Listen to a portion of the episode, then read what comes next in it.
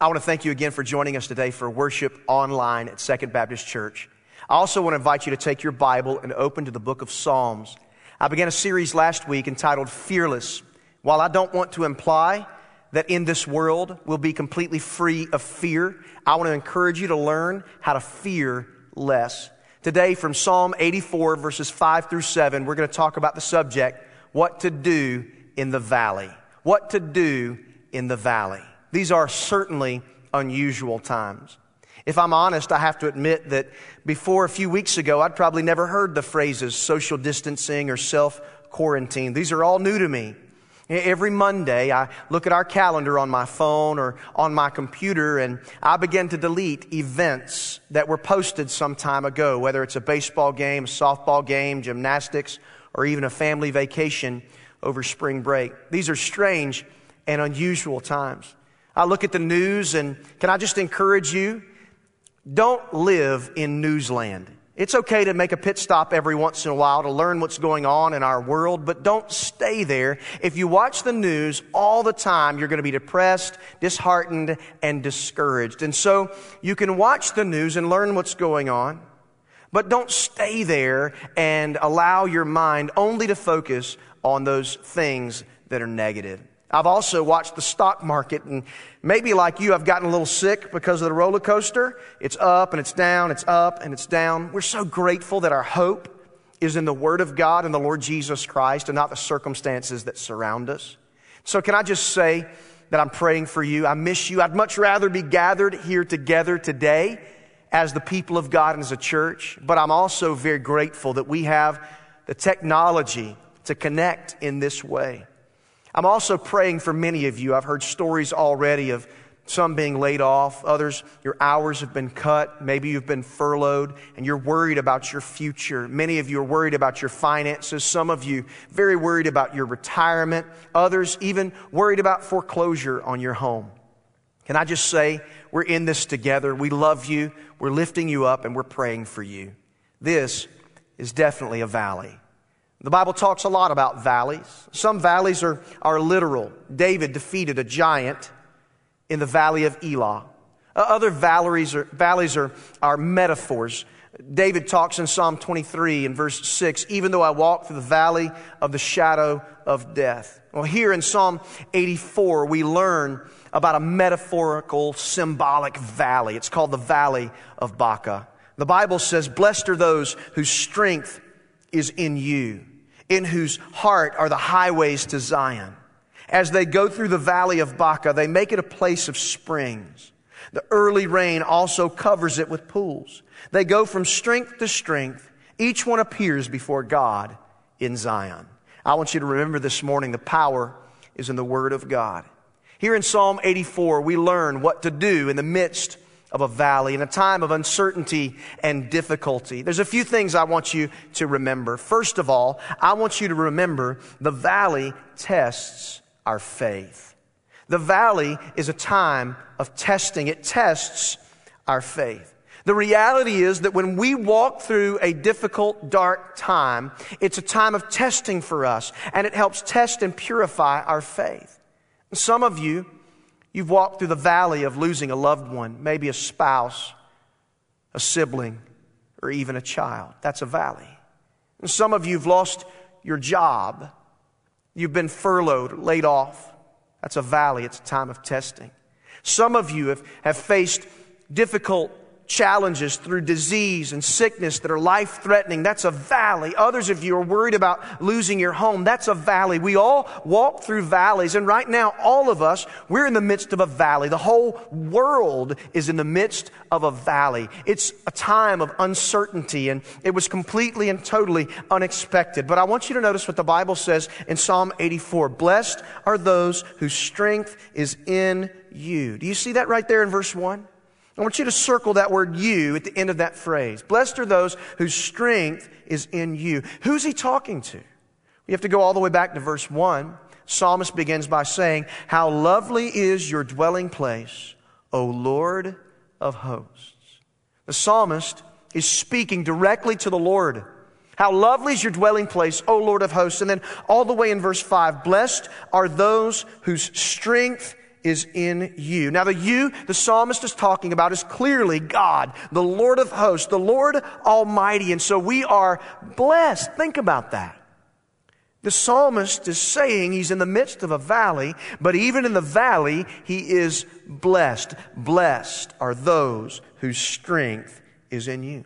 How can you receive blessing even in the midst of the valley? Because you're looking to the Lord Jesus. You're trusting in Him and you find your strength in the Lord of hosts. Even in the midst of a valley, we can find strength. Valleys test us. You have a choice to make in a valley.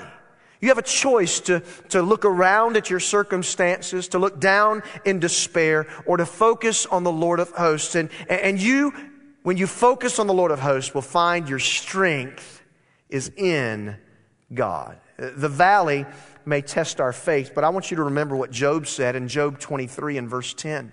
Job knew what it was like to, to walk through a valley, a time of difficult testing. In verse 10, this is what he said, but he knows the way I take. He's speaking about God. God knows the way I take, and when God has tried me, I shall come out as gold. This valley is a time of testing, but once we're tested, once we're tried, that's when we really see what we're made of. Job gives the metaphor of metal being tested, purified. And when he's tried, he'll come forth as gold. Valley will test your faith. Secondly, I want you to notice the valley teaches us something. We all learn something in the valley. Can I just tell you something you probably don't want to hear? You're going to learn more in the valley than you do on the mountaintop. You're going to learn more through difficulty and struggle than you would in prosperity and blessing.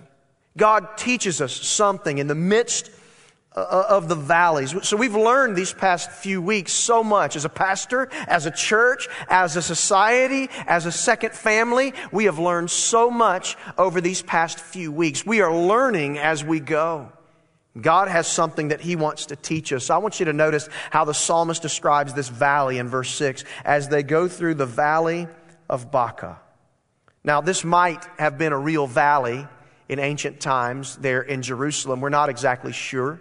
Some scholars believe it refers to a certain valley here or there.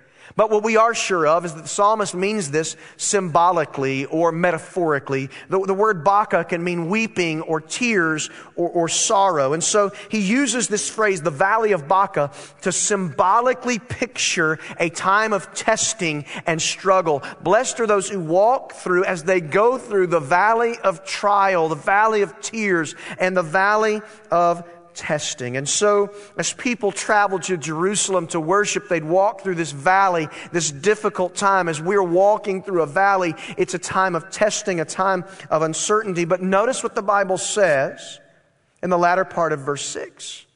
They make it a place of springs. The early rain also covers it with pools. Now think about that. This is a dry, barren valley, desert. But here in verse 6, the latter part says that they make it a place of springs. The rain covers it with pools. How could that be? It's not that God miraculously turned the valley into the rainforest. That's not what he's saying.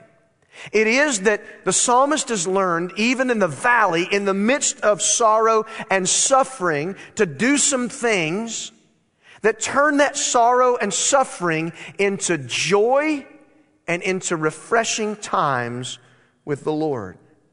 Interesting. Stephanie and I, when we were in Israel, we noticed that there's, there are very few places where fresh water is in abundant supply. In fact, Israel is a dry place. Between May to mid October, there's, there's very little rain. It rains rarely. It rained when we were there, and it was so unusual. But it's interesting, especially in ancient times, to notice how people would gather water. They would dig cisterns. They would dig deep holes in the ground and, and make a way to access those cisterns so that when the rain would come, they would capture that fresh water in deep basins in the ground, pools and springs, so that that water would last them through the dry season. And so I don't want you to picture the psalmist is just walking through a valley and miraculously it becomes a place of springs and pools. What does he have to do? He's got to begin to dig. He makes it a place of springs and then the rain covers it with pools. So sometimes when we walk through a valley of despair and difficulty, a dry, dark place, we've got to learn what we need to do in the midst of the valley, and that is to begin to dig some pools, some basins, to begin to dig some springs. And so, a couple of things practically I, I want you to do during this time. First of all, I want you to dig down deep into the promises of God's Word. If you're going to dig in the midst of the valley, the best place to dig is in the Word of God. Here you'll find treasure, you'll find encouragement, you'll find hope, you'll find support, you will find blessing and healing. The psalmist says, when I begin to dig in the valley, I find refreshment and encouragement in the Word of God. Not only that, but I want to encourage you to dig down deep into the presence of God by prayer. Dig down deep into the presence of God by prayer. One thing that we can do now more than ever is pray. As calendars are cleared, as time becomes more and more available, we can spend more of our time together as a family praying, individually walking with the Lord, praying. Even as we walk through the valley of Baca, we can begin to dig down deep and do some things that will bring joy and blessing down the road. God desires that in the valley we begin to seek Him and dig down deep. And so I want to encourage you in this valley, grab your shovel and start digging. You see, I wouldn't have known how to dig down deep if I hadn't been walking through a dry, dark valley.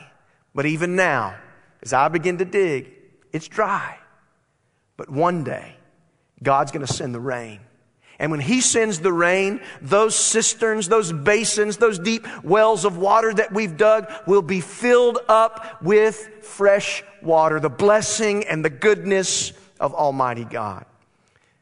In the midst of the valley, though we're tested and tried, we're also taught.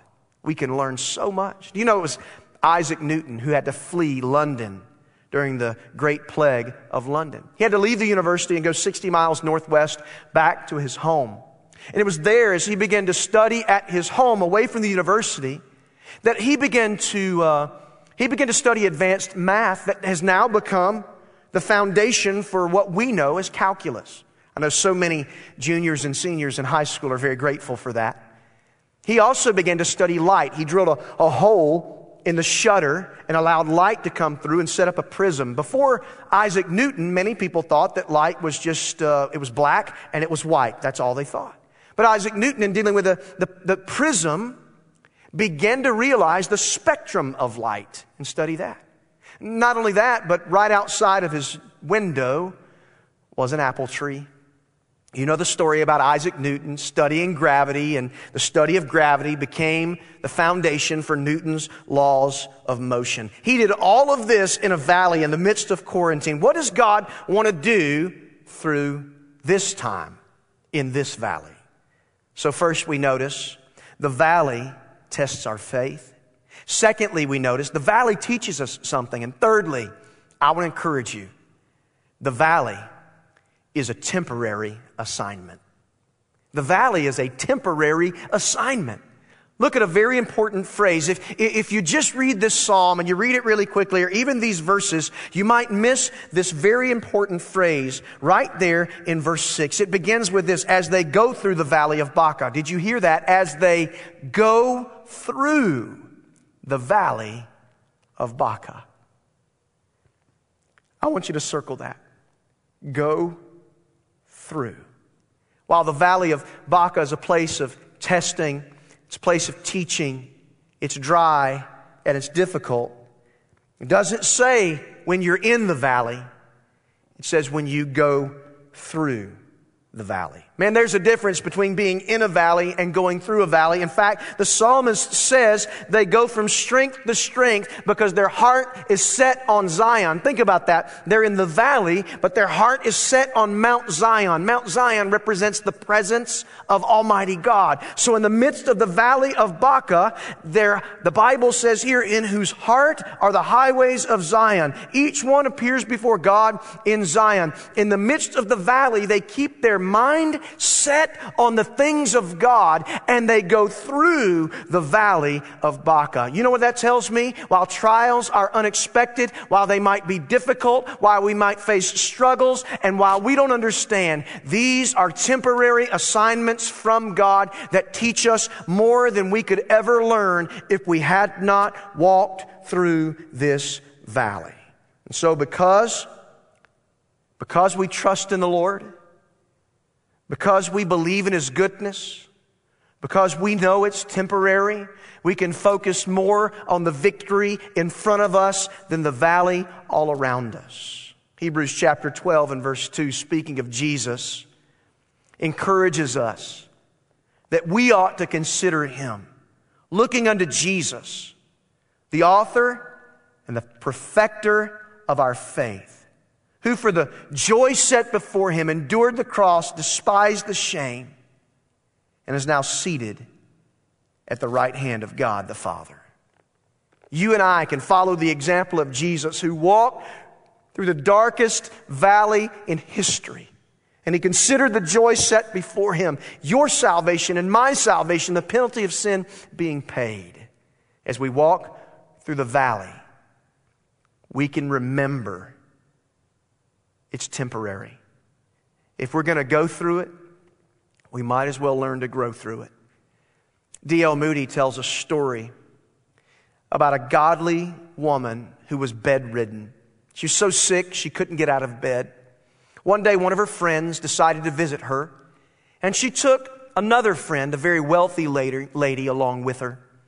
As they arrived at the apartment complex where this woman lived in the very top attic apartment. The wealthy lady looked around with skepticism. Her friend looked at her and said, Don't worry, it's better higher up. As they got from the first floor to the second floor, the wealthy woman looked around and said, This is a very dark, dingy place. Her friend reminded her, Don't worry, it's better higher up. They got to the third floor and looked around. She said, This is even worse than the second floor. Her friend only said, Don't worry, it's better higher up. Finally, they made it to this attic apartment where this wonderful, joyful saint of God was in her bed. You could see the joy of God radiating through the smile on her face. And even though she'd done everything she could to decorate her room, flowers on the windowsill, light, the drapes drawn so to allow the sun in, the, the wealthy woman looked around and said, It must be so difficult for you to live in a circumstance and situation like this and in a place like this. That dear saint of God laying in her bed simply said, It's better higher up. She wasn't looking around at her circumstances or her difficulties. She was looking up. She was looking to the Lord. She was walking in the midst of the valley, but she was looking for the victory. So I want to I want to conclude by thinking about something very important. They're saying that this is the greatest global crisis since World War II. That's really hard to wrap your mind around if you think about it the greatest global crisis since World War II. In fact, our president wants to be considered a wartime president. This is indeed a battle. It's not a, a battle that we would traditionally think of when we think of war. It's an unseen enemy that we're trying to defeat and fend off its vicious attack against humanity. Think about this for a moment. The greatest crisis since World War II. What did God do after World War II? Well, do you know that Warner Robins wasn't even a town until after World War II? That Robins Air Force Base wasn't even here until World War II? Wellston became Warner Robins just a couple of years after the end of the war. They'd used Warner Robins as, a, as an air base, as a place of supply. The numbers shot up during the war, and then after the war, they began to go back down. But then a few years later, in 1947, they designated the land where the base is today, Robins Air Force Base. And it began to employ about 15,000 people. At that time, Warner Robins, the city, only had about 20,000 people. Most of them were employed at Robins Air Force Base. You know what else happened in 1947? Second Baptist Church was born. Now, don't, don't mistake what I'm saying. I'm not saying that God sent World War II so Second Baptist Church could be in existence. That is not at all what I'm saying. But I am saying that God could use a global crisis like World War II and bring about something good, bring about a blessing. That as you walk through the valley of Baca, you start digging some wells because you know the rain is coming.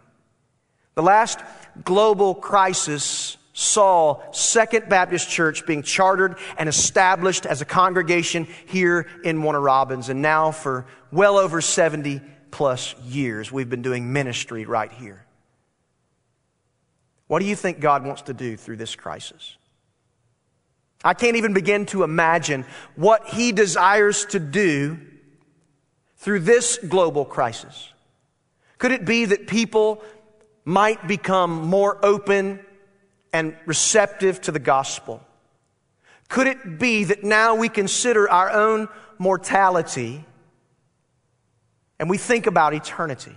Maybe God wanted to shatter some of the idols in our lives, sporting events and travel teams and vacations and all of these other things that we tend to sometimes put first in our lives, even gathering together as the body of Christ. Look, I'm not in the church today. You are the church, right where you are. And so maybe God's allowing us at this time to recenter our focus. What do you think God wants to do through this crisis? I want you to trust me on this. He won't waste it. He can use this crisis to advance the gospel and to move forward the kingdom of God. And so, right now, grab a shovel, start digging some wells, I can't tell you when the rain is coming. I cannot tell you when the showers of blessing will arrive, but I can tell you this God will send them when He's ready, and I want to be ready to receive them. I want to experience the joy and the blessing that comes after the valley. So, in conclusion this morning, can I ask you a very important question? Has there ever been a time in your life where you've repented of your sins and you placed your faith and trust in Jesus Christ? Could it be that God uses this COVID 19 crisis for the first time in your life to cause you to think about the things of eternity? And the Bible tells us that the God who created us loves us. He loved us so much, He sent His one and only Son, Jesus Christ, to die on the cross for our sins. The Bible says that sin separates us from God. That God is holy and He is righteous and that we're sinful and unrighteous and as a result we're separated from God. And we can't get to God on our own. What we deserve as a result of sin is death. The wages of sin is death. But Jesus came. He lived a perfect life you couldn't live. He died on the cross, a death that you deserve, that I deserve. And He offers the free gift of salvation. The Bible says that while none is righteous, that we can repent of our sins and place our faith and trust in Jesus Christ. We can be saved. If you confess with your mouth that Jesus is Lord and believe in your heart that God raised him from the dead, you can be saved right now where you are. If you want to trust Christ, you can pray a prayer from the depths of your heart, something like this God, I know that I'm a sinner. I believe that Jesus is the Savior. I repent of my sins. Would you cleanse me and forgive me? I turn to you and trust you for salvation. Come into my life. You be my Lord. I want to follow you. If you're here this morning and you prayed that prayer, I want you to do something very important. I want you to text the word respond to the number that's going to, that's going to appear right here on the screen 478 324 5402. Text the word respond. We want to connect with you about the most important decision of your life. Maybe you're here and you've got a prayer request. You can text the same thing, respond to that number, and we can reach out to you and pray for you. Maybe you want more information about our church. Right now, you're worshiping with us virtually. There'll be a day, hopefully soon, we can gather together again. If you want more information about what it means to be a part of our church, we would love to connect with you. The number's right there on your screen 478 324 5402. We'd love to connect with you. Can I pray for us as we conclude? God, we want to thank you for this day. It is a day that you've made. We will rejoice and be glad in it. Lord, thank you that as we walk through a valley, we can trust and know that one day the rain is going to come. Help us to be faithful to start digging some wells to receive the blessings when they come. God, thank you so much for the opportunity to even gather together while we're apart. We pray all of this in Jesus' name. Amen.